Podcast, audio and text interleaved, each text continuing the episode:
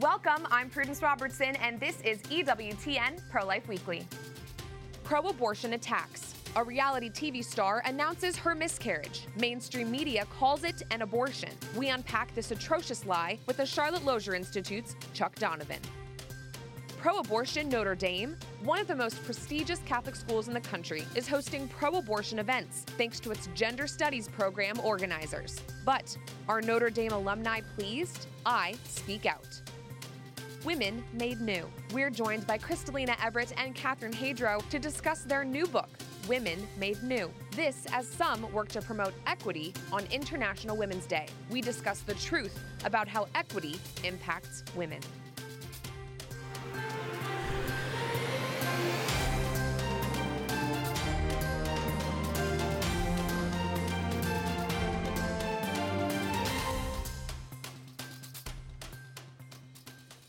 We kick off this week's show with some updates from the states, where it's becoming clearer each day which states' leaders are pro life and which are not. In Mississippi, Governor Tate Reeves has called for an extension of Medicaid coverage to provide more resources for new moms and babies.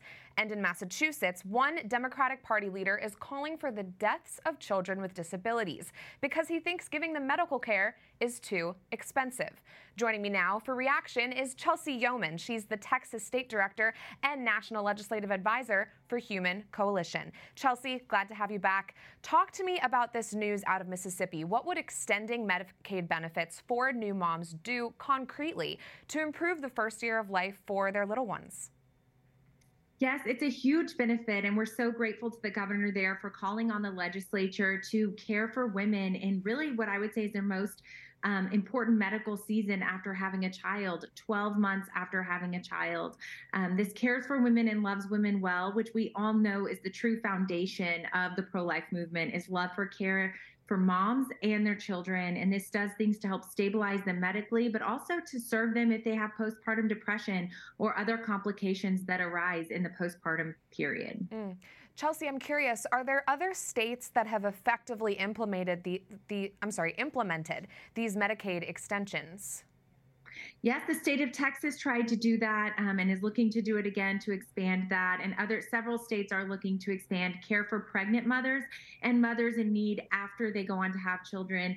And it's predominantly Republican states, which may surprise you. Um, it surprised me a little bit, but to know that the pro life movement really is whole life. Um, and there are 14 states that have programs designed to serve pregnant women in need. And we're in touch with um, about a half dozen other states who are looking to build up programs that don't currently have them for pregnant women. So it's the next um, move for everyone is to know if we care for pregnant women in need, they're likely to choose life, they're likely to have stabilized conditions, um, and and be good parents at the end of the day. And that's what we all want to see in a post-Roe world. Yeah, that's very encouraging. We're going to continue to track that. And shifting gears in Massachusetts, a Democratic Party leader has suggested that it's cheaper to end the lives of babies with disabilities instead of providing them with the special care that they need throughout their lives. What do you make of this? I think it's important for everybody to know that these are eugenicist arguments. The root of abortion is to eliminate and kill children, to kill poor children, to kill racial minority children, that those roots still exist and they're common today. I think that the abortion movement wants us to forget about that history, but it is not history. We hear these arguments all of the time. I heard it at the Texas legis- legislature last fall. If children are considered to be not good enough for society, they're extinguishable. And those are arguments from the the pro-life movement themselves. We shouldn't forget this. We should really be talking about this more more often. Mm. Chelsea, could you also give us an update on the pending case out of Texas that has the potential to stop the sale of abortion pills nationwide? We agree that these pills are just too dangerous to be on the market. Do we expect a decision from the district court soon on this?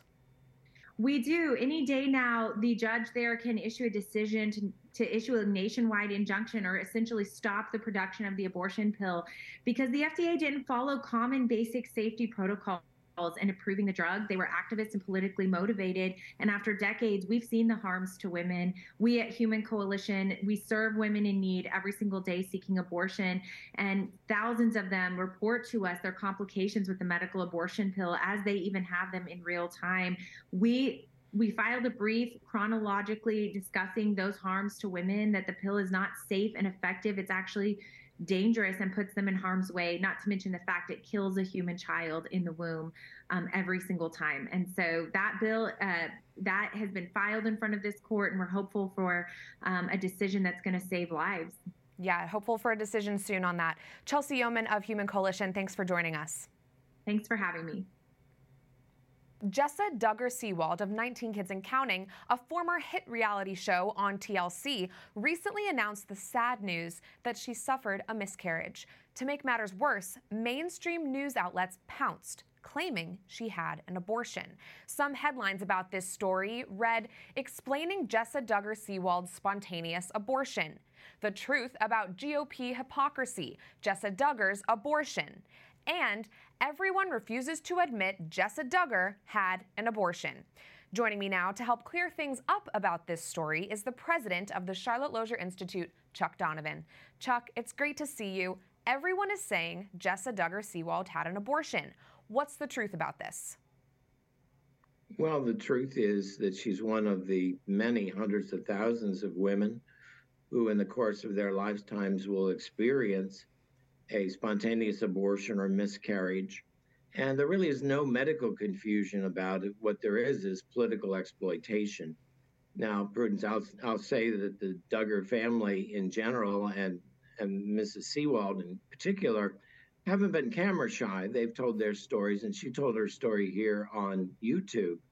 But that doesn't mean it's open season for anyone to say anything they would like, particularly when they have a motive of politically exploiting this to advance induced abortion, which is a totally different thing. Mm. And what does it say, Chuck, about the media culture today that they're so fixated on pushing the pro abortion agenda, going so far as to lie and label miscarriages as abortions?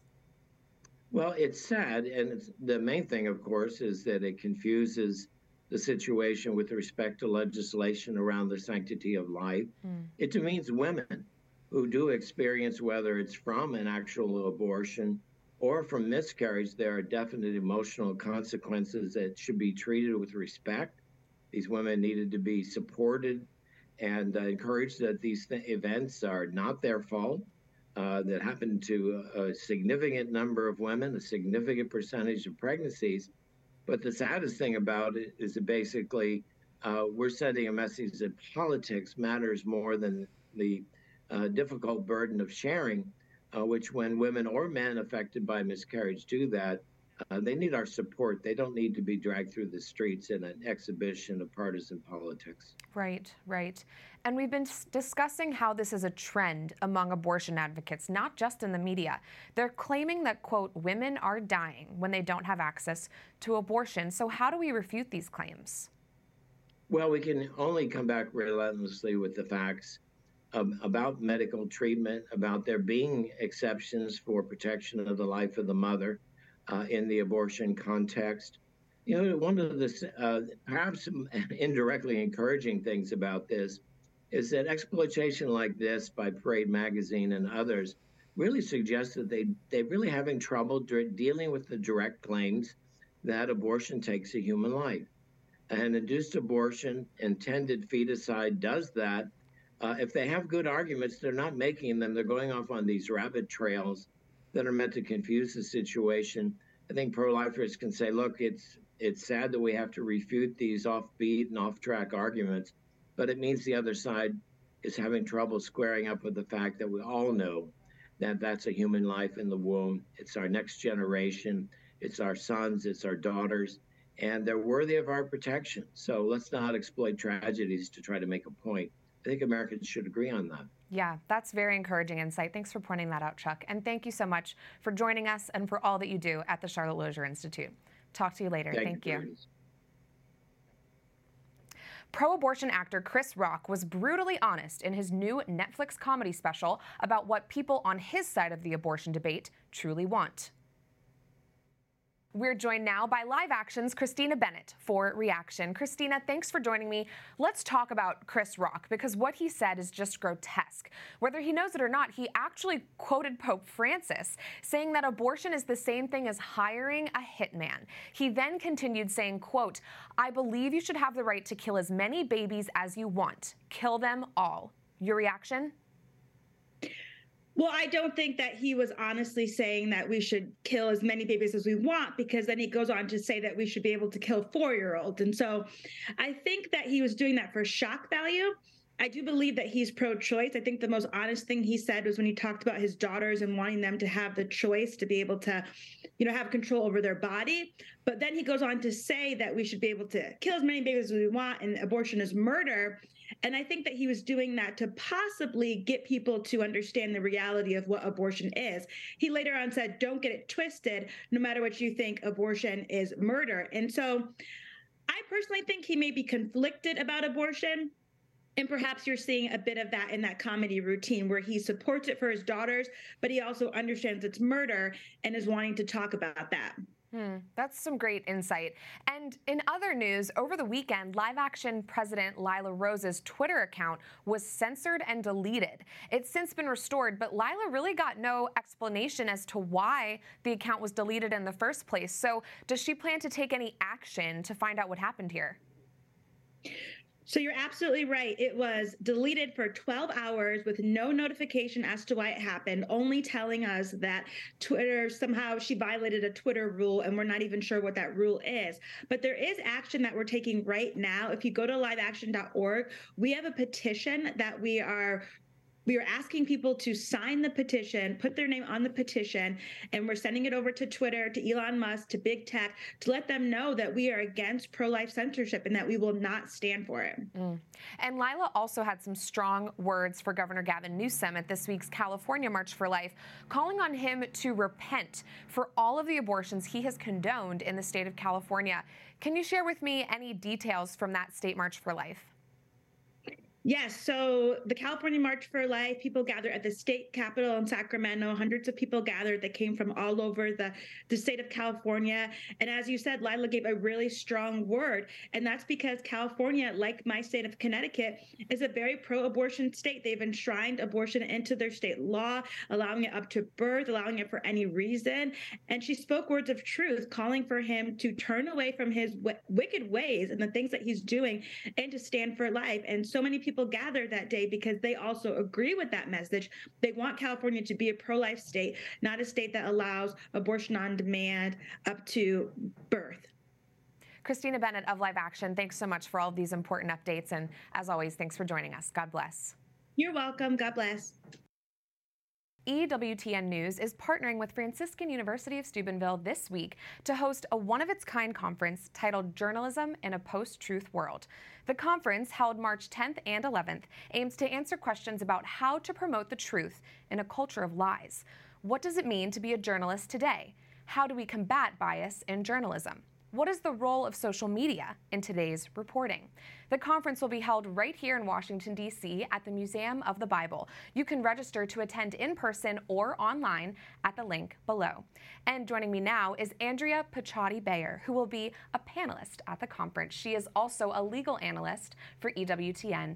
Andrea, thanks so much for being here. Well, thanks. This is my inaugural debut. Yes, welcome Pro to Pro Life Weekly. It's an honor, a true honor to have no, you. No, it's my honor. Yes. It's really mine. Well, okay, so talk to me about this conference that's coming up this weekend. You will be a panelist um, at a panel where they're going to be talking about social media and the impact of social media. What do you plan to discuss? You know, I think that social media is really pushing the boundaries of Catholic reporting and of just modern journalism in general. Mm-hmm. We know that, especially our demographic, the young uh, Catholics, are very active on different social media platforms, and it gives us a chance as Catholic journalists to share our message kind of very broad and wide to cast the net to say.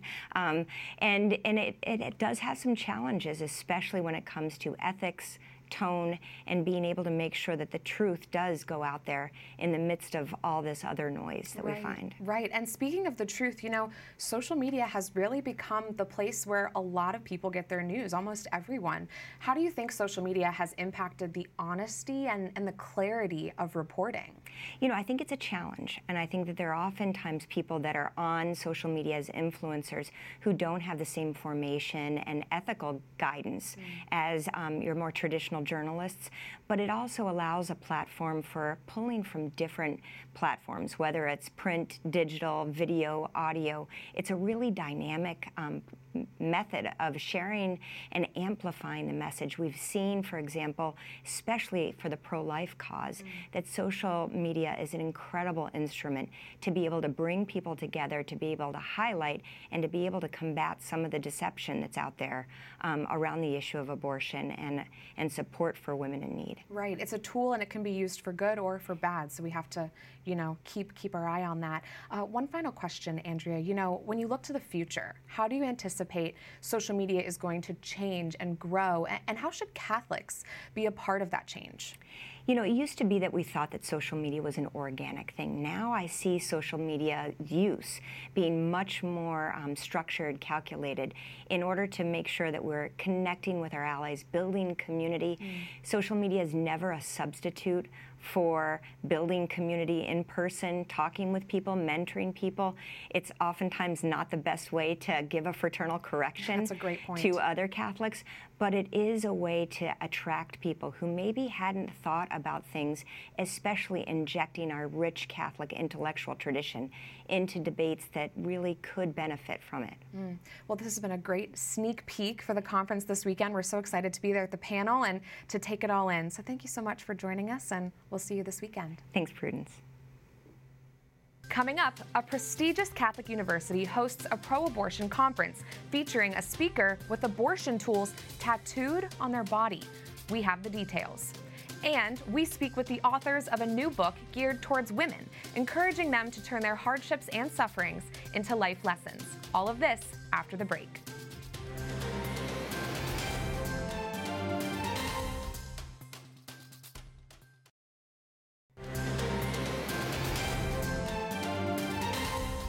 Welcome back to EWTN Pro Life Weekly. I'm Prudence Robertson. The Catholic University of Notre Dame has defied church teaching on abortion by holding a series of, quote, reproductive justice events. That is this week's Speak Out segment.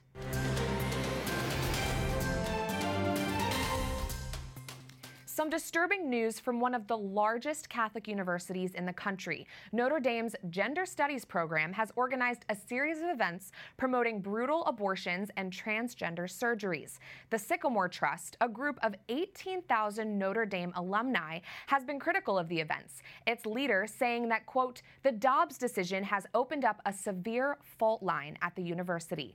This isn't the first time the school's fault lines have shown. Abortion and other anti Catholic teachings have been promoted at the school before. They once awarded former President Barack Obama, who favors extreme abortion policies, with an honorary degree.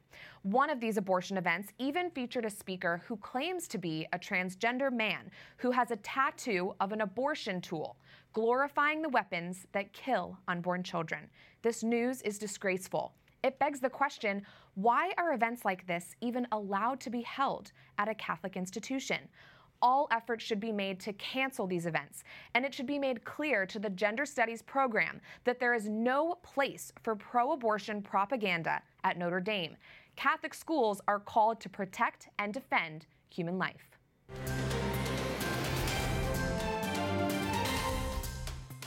This week marks International Women's Day, and we have two exceptional women joining us for this week's Pro Life Focus.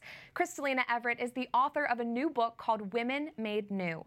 The book combines the stories of 12 faith filled women who provide insights from their own lives about facing adversity. One of those 12 women is EWTN's own Catherine Hadro, who contributed a chapter to this compelling book. And both of these ladies join me now. Crystalina Evert, founder of Women Made New Ministries and co founder of the Chastity Project, and Catherine Hadro, the founding host and producer of EWTN Pro Life Weekly and current EWTN News contributor. Ladies, it's an honor to have you join me today to talk about this book. Crystalina, I want to start with you. Talk to me about what inspired you to start the Women Made New ministry. Not only do you have this new book, but you've also hosted the EWTN Women Made New TV and radio program.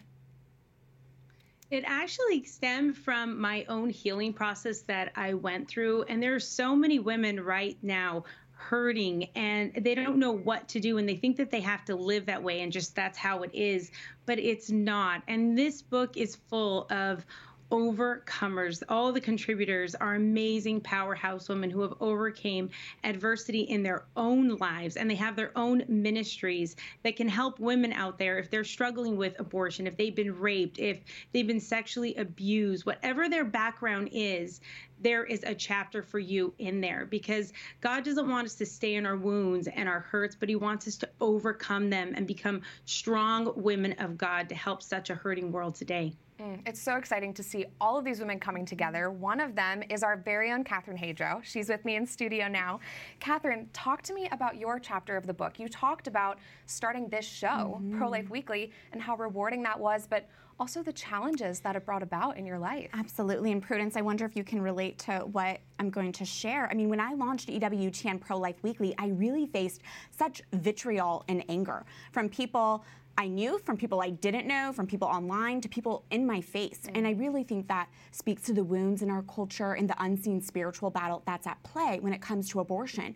But the lesson I had to learn really quickly is that when you discern what you believe God's will is for your life and when you're speaking the truth, not everyone's going to be happy about it. In fact, there will be people who are angry about it. And this was hard for me as, you know, a self-proclaimed lifelong people pleaser. And I, and I think maybe there are others who can relate to that as well. I certainly can. Right? Yeah. You, you know, I'm so used to making people happy, but to learn, oh no, what's the first commandment? I am the Lord your God, and you shall have no other lords before you. Right, right. I you know, I realized, okay, I need to be focused on listening to God and His will. If that means speaking truth and making other people angry, I need to be okay with that. Yeah, absolutely. And and Crystalina, we are, you know, meeting together on International Women's Day. And the truth is, many of the people who promote this day are not actually in the business of promoting what's best for women. For example, the theme of this year's International Women's Day, according to many, is embrace equity. But should women really be considered equal to men? You know, it's really not about being equal, right? I think women need to kind of just step back and kind of have some self reflection. And Women Made New Ministries is all about women helping women. Women need to come together now and build each other up and build a culture of life and uh, support one another. And all too often, it seems that we work against each other and ripping each other apart. But there is a seat at the table, in God's table, for everybody. And God is calling all women right now. And I want this to be an invitation, no matter what your past is, that Jesus is calling you to something new, something higher, something um, worthy of giving your life to, and just maybe taking a sobering look and self reflection at what's going on in your own life and maybe face it, own it, heal it. And it doesn't matter who you are, where you've been, or what you've done all that matters is where you go from here and not to get too caught up in the worldly nonsense that they're putting on a silver platter for us today. Mm-hmm. And Crystalina and Catherine, I'd love to get quickly from each of you just a little bit of a reflection about what Women Made New can do when it comes to combating the lies of the culture and what it can teach us about the true nature of women. Crystalina, I'll start with you honestly, women individually are like, well, what can we do? There's so much coming at us right now, and there's so much coming at the culture that the biggest thing women can do right now is to foster a relationship with Jesus and do exactly whatever it is he's telling you in your heart. If you haven't been to confession, get to confession. If you need to break up with that boyfriend, break up with that boyfriend. If you have some sort of addiction or social media and it's too much, stop it and see what God is trying to say to you. Give yourself silence in this noise mm. and go in front of Jesus and see what it is he is asking you and you it'll be transforming and life-changing. So insightful. Catherine, anything to add before we go? Yes, just to reiterate that we as women, of course we have equal dignity as man, but we are not identical. We have gifts that are unique to us and the feminine genius. And by the way, in this book, Women Made New, Crystalina did a beautiful job of showing the beautiful diversity of the feminine genius. There are women from all different seasons and walks of life. So just to echo what Crystalina said, to discern what is your unique gift, your unique calling. You can only hear that from God. So receive the sacraments, go to God. Amen. Well, I'm so excited to dig into this book more. Crystalina Evert and Catherine Hadro, congratulations. Thanks for joining us. Thank you. Thank you. That does it for this edition of EWTN Pro Life Weekly. I'm Prudence Robertson. Until next time, we'd love to hear from you. Find us on social media at EWTN Pro Life on all social media platforms Twitter, Facebook, Instagram, we're there. You can also send us a message by emailing ProLifeWeekly at EWTN.com. We love to hear from you. Remember, life is a gift. Your life is a gift. God bless.